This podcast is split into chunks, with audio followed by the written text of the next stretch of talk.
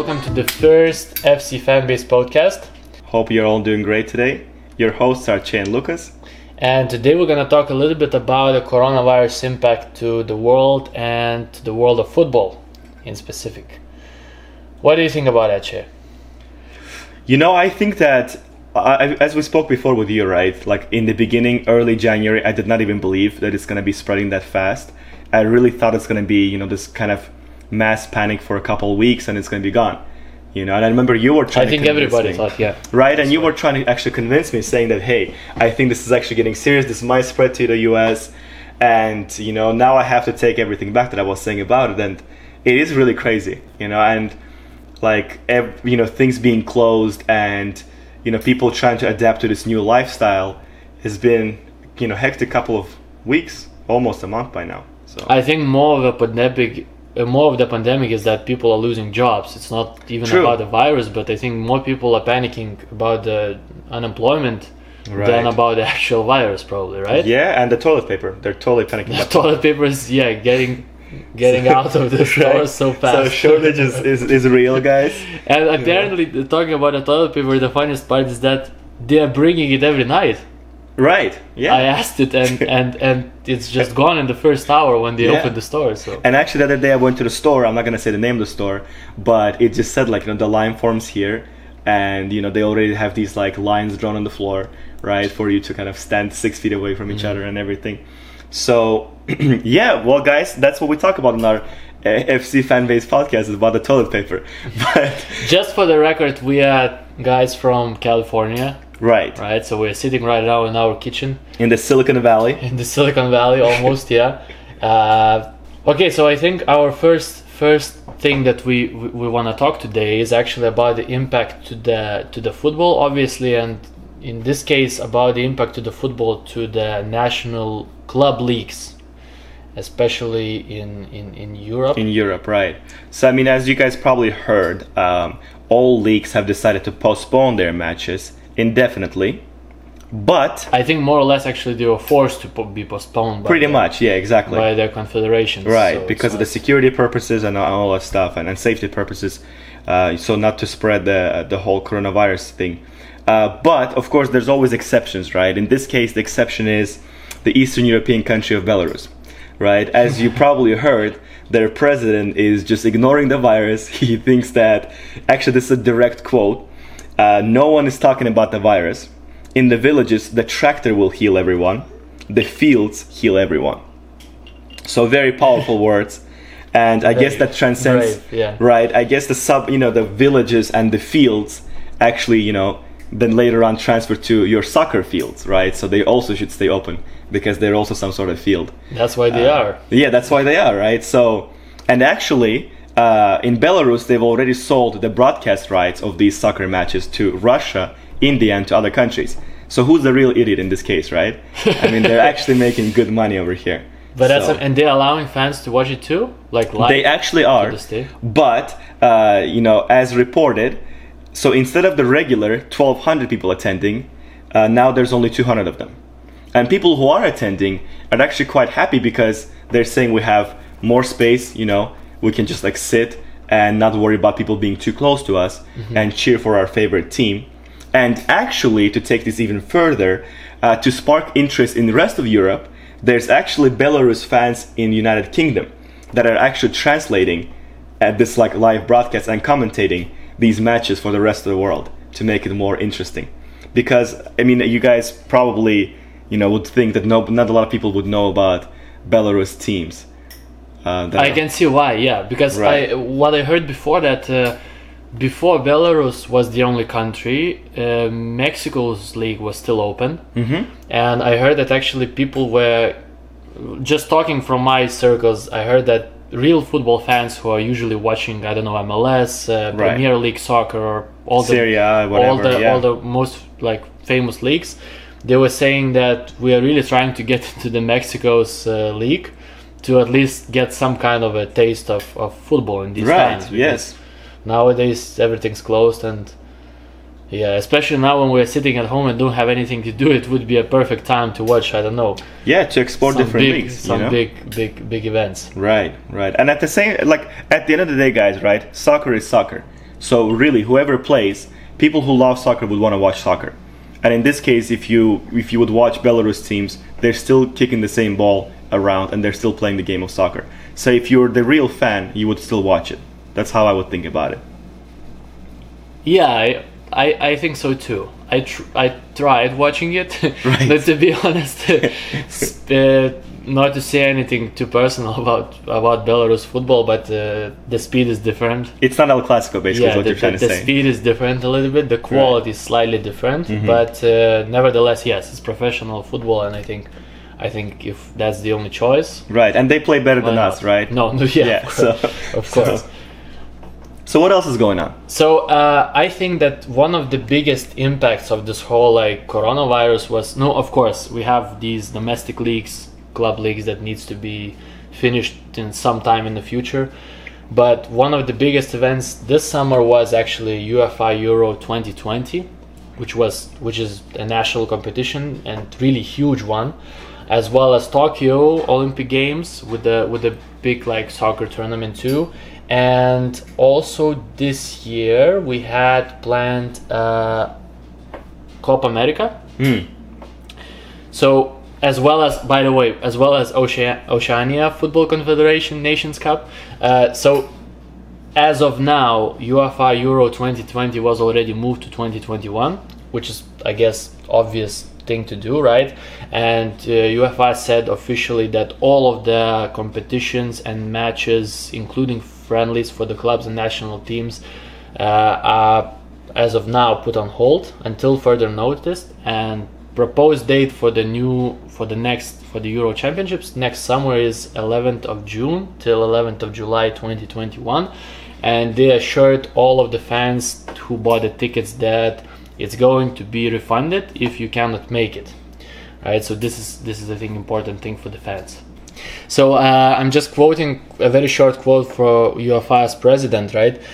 We're at the helm of a sport that vast numbers of people live and breathe, that has been laid low by this invisible and fast-moving opponent. The health of fans, staff and players has to be our number one priority, and in that spirit UEFA tabled a range of options so that competitions can finish the season safely. Basically what that means is that they're allowing all of the club competitions to finish.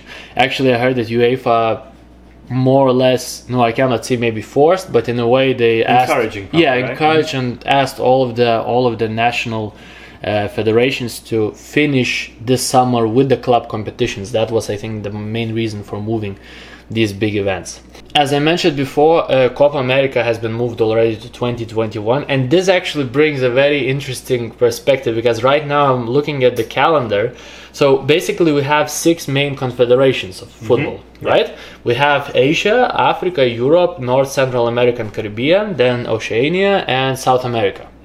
Right? So basically with planned and postponed competitions, that for me the biggest question is I have no idea how they're going to pull it off and how they're going to squeeze everything in one summer, when next summer, guys, African Cup of Nations is going to be there, right? So that's quite a big tournament, I would say, in a world football. Then European Championships is going to be in 2021. Then North, Central American and Caribbean Gold Cup is also going to be in 2021. It's not still confirmed, but probably Oceania Football Confederation are also going to move their Nations Cup to 2021, and Copa America is already moved to 2021. Wow. With of course already confirmed Tokyo Olympics that is moved to July 23rd, 2021. So I think next summer is going to be busy. Really busy. And your soccer players will probably turn into rock stars that travel from one place to another, just to make to their next game, basically, right? And if you think about it, maybe it's going to be some sort of binge watch or marathon football. Every single day there's going to be 15 matches being played and barely fitting into 24-hour window that the TV is offering. So I don't know, I guess you guys, it's going to be very interesting next summer. We're going to come back to... We got this actually lack of football this summer, and I think we're going to come back with a lot. There's going to be an overdose of it, for sure. Yeah, it's going to be an overdose for this year. Yeah. And actually, I know it's not maybe of the major importance, but just getting back to Tokyo 2020, I don't know if you, Che, did you follow the whole process of how they postponed it and how they... No, not quite. Tell me more. So for me, it was... I don't know, for me the funniest fact was that the Japanese people were really denying, no, I cannot say denying the fact, but they were really trying to basically push this news about the coronavirus further away. Because if you would look at the news, right, it was for a long time Olympic Committee was already started to talk about the Olympics being held like next year, or maybe let's try to postpone it. Sure. Because some countries started to just get out of it and just saying that, okay, we're not gonna go anyway. But Tokyo was still saying that whatever is gonna happen, we're gonna do it this summer. And actually, I think one of the reasons, again, I don't want to say anything personally to Japanese people, right? But now I see the facts in front of me that they officially estimated that the cost for the postponement is going to be roughly $12.6 billion, when the experts worldwide are saying that it's actually $25 billion. And this is not even talking about the sponsors and broadcasters. So I think that's quite an obvious reason why they started to really pull it off this summer. No, I don't see it happening, and that's why we already have the news that it's going to be happening starting July 23rd next year. Right? So again, another event for the football. Of course, not of a major importance, and we cannot say that it has anything like close to what's going to be with either Copa America or even European, of course, championships, right? But still, that's another thing that we can easily watch and enjoy, right? Yeah. And meanwhile, what is happening in our own United States, right? We are having our own version of stay-at-home football. Yeah, so I think that's going to be a huge substitute. That's becoming a huge substitute. It really is, the people who are following social networks, I think they see, because all the biggest major federations are posting about it, they are talking about it, and it's really like the closest substitute, like close to Belarus that we have right now to football. So I just wonder what's going to be more popular, you know, like that eMLS tournament that I'm going to be talking about in a second, or, you know, actual live Belarus soccer match. What do you think? No, that's a good. I don't want to put you on the spot, but again, I don't want to really share my.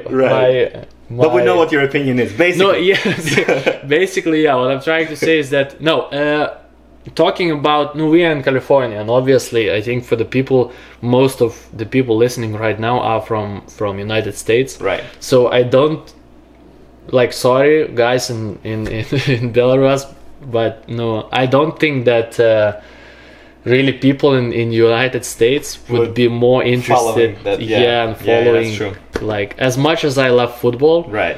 I know that I'm gonna be watching exactly what now you're gonna be talking about, right? So yeah, without further ado, what is the eMLS tournament? Again, some of you might have heard this in the social media.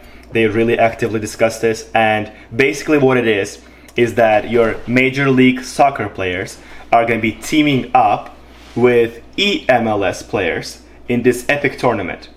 And by the way, it's very, very epic and very serious, because the sponsors are Coca-Cola and PlayStation. And whatever Coca-Cola does, you know, it just has to be serious. Like, there's no other way around it. Yeah, but I think the question is actually exactly what you said. My question was how really serious is that? How is it something that they're gonna do behind closed doors? And this is just gonna be, because let's be honest, it's just a game, right? It is really a game, but here's the thing, right? So let's just look at the structure of it, right?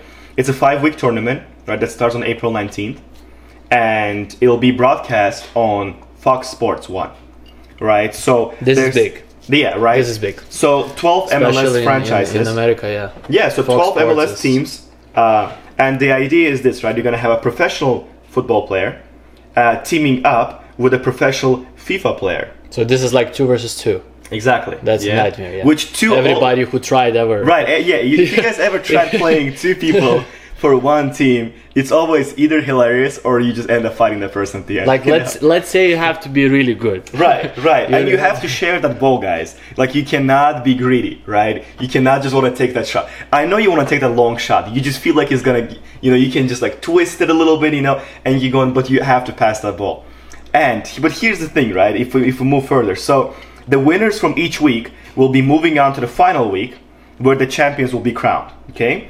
And if you think that it's just gonna be your regular Joe playing.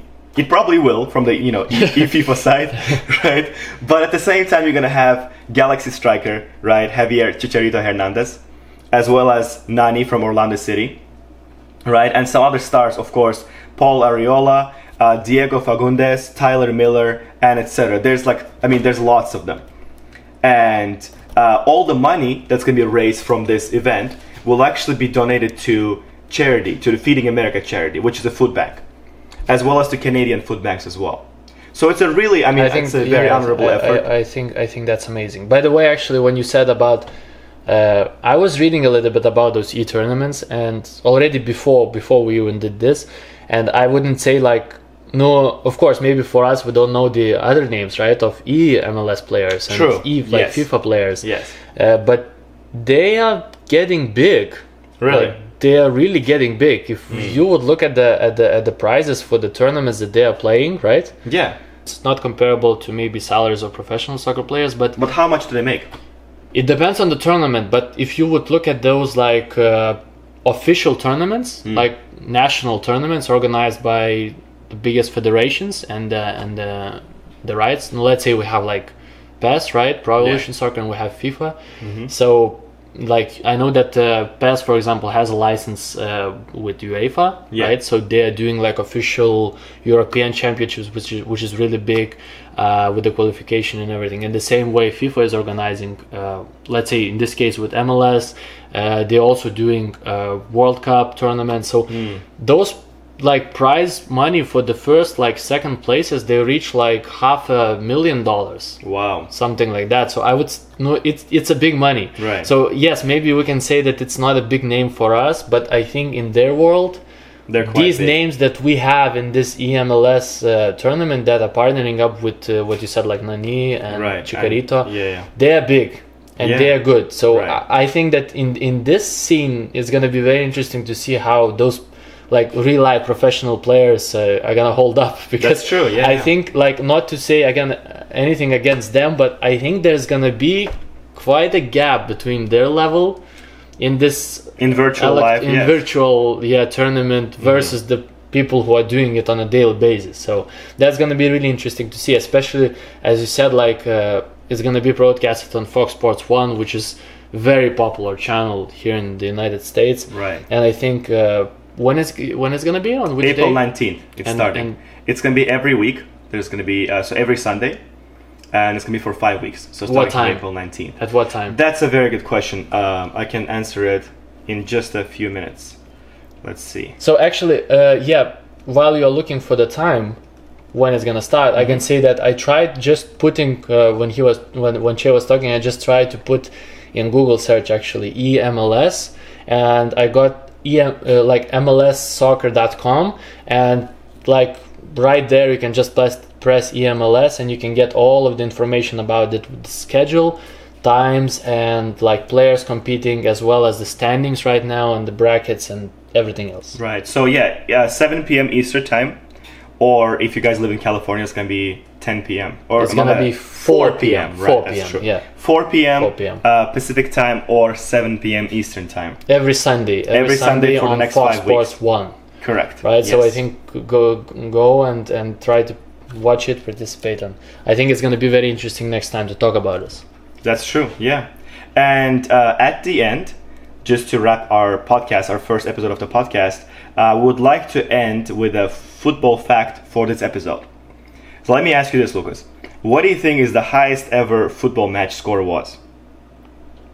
No, to be honest, I know already because you told me before the podcast. Okay, that is true. That's not a very fair question. Yeah. No, I'm actually, he asked me this question before the. And what was your guess? Before, and I'm gonna say that honestly, this was my guess. I suddenly said it was 24-0. 24-0. I don't know why, but that was my first guess, right. Like out of the mind. Yeah, and then as I was looking this up, because this was interesting for me as well, I realized that it was actually, you guys ready for this? 149-0. Okay. I have no idea how you can do it. Because you have only 90 minutes, right? So how are you going to do this? Like, I tried splitting 90 into...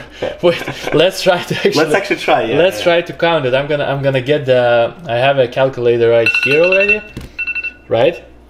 Yes. I have a calculator right here. How many goals you said he scored? 149. Okay, 90 divided by 140. Okay, that's zero. Like goal, you have to score a goal basically at 0.6 of every minute. Right. Or if we do it a little bit differently, if we go 5400 divided by, because 5400 seconds would be 90 minutes. If you go 60 seconds, right? That's a quick 5400 divided by 149, which means you have to score a goal every 36 seconds. Here's how they did it, okay? Let me give you a backstory for what's going on. Basically, this happened in Madagascar, okay? And the teams were, I'm probably going to butcher this, so, you know, don't get too upset with me if you guys are following these teams. But the teams were A.S. Adema versus S.O. Emyrne, okay? So here's what was happening. Basically, the prior to that, S.O. Emyrne, or SOE, that's how they go, that's what they go by, they were handed a 2-2 draw, okay, in their match against DSA Antananarivo. And that was their penultimate match, okay, which would decide whether or not they would advance to the final and whether or not they would be able to become champions of Madagascar of that year, which was 2002. And the match happened on 31st of October. Basically, in there, let's say, you know, the match before that, right, with DSA Antananarivo, they were handed, they were awarded a late penalty, which they disputed. Okay. So the next match, they had basically nothing to lose, right? They already lost their chance to win the championship. So what they did to kind of get back at the referee and at that, what they thought about an unfair ruling, right? They basically started scoring 149 own goals. So anytime they would start at the kickoff, they would pass it to their own half and they would just score a goal. And it got to the point. So it got to the point that, you know, the spectators, they started going to the ticket booth and demand a refund, right? Because I guess they were just like, you know, this game is not serious anymore. Yeah. Okay, so I'm just wondering actually how many fans was at that match. That would be interesting thing to know. That is, I know that question. Yeah, because I'm just imagining it happening somewhere like in a very popular country in England, right, or something. Yeah, I think that would be like, that would end up. That is true. Yeah, it would be violent. Badly, for sure. It would very, end up violent. Badly. Yes. And in general, actually, when I heard that number, I just, no, we of course we are just as we said, we are fans, right? But we are not professional players or something. Right. So I have no idea how would I score those goals, even if it's own goals. That is true. That you have many goals. 6 seconds to do so. It's a lot. It's a lot, and you need to keep going for 1 hour 30 minutes, right? Yeah, but here's the thing, right? Okay, let's say you already did in the first half, right? What about the second half when you no longer have the ball? So do you tackle the person and then just keep on passing to yourself to score? Like, what do you do with that? And what does the opposite team do? Yeah, that's the question. What does the opposite team do? Yeah, do they just enjoy it? Like, do they start celebrating? Like, what do they do? Or do they just feel like, you know, that they're part of this humiliating process, you know? And I don't know, actually. And actually that, you know, at that year, AS Adema actually became the Madagascar champions. So if you guys want to look this up, maybe there's a video even on the internet of this whole 149 goals happening. But actually, at this point, we would like to finish our first episode of the podcast. And yeah, so it was really nice to try actually to do this, and we're gonna be hoping to coming back to you. Right. And if you guys have any questions or comments, we always appreciate constructive criticism. Right? That was a weird word. So we really appreciate it, and please send us your questions, your thoughts, your concerns, maybe some topics you would like us to talk about at info@fcfanbase.com. Yeah, so we have a very exciting projects actually coming up. So we're gonna be trying to keep you up to date. What actually Che said about the sending questions and suggestions, we're really waiting for it, because in the future we are gonna try to do this question and answer section, right, as much as we can do, like a fan questions basically. Yeah, if you have any maybe suggestions even about the subjects that you would like to hear us talk, right? So again, feel free.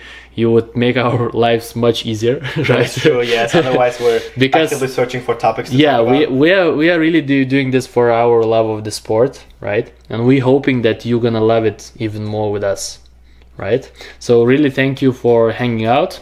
And stay safe, stay sane, and we'll talk to you guys soon. See you soon. Yeah, thank you very much for listening.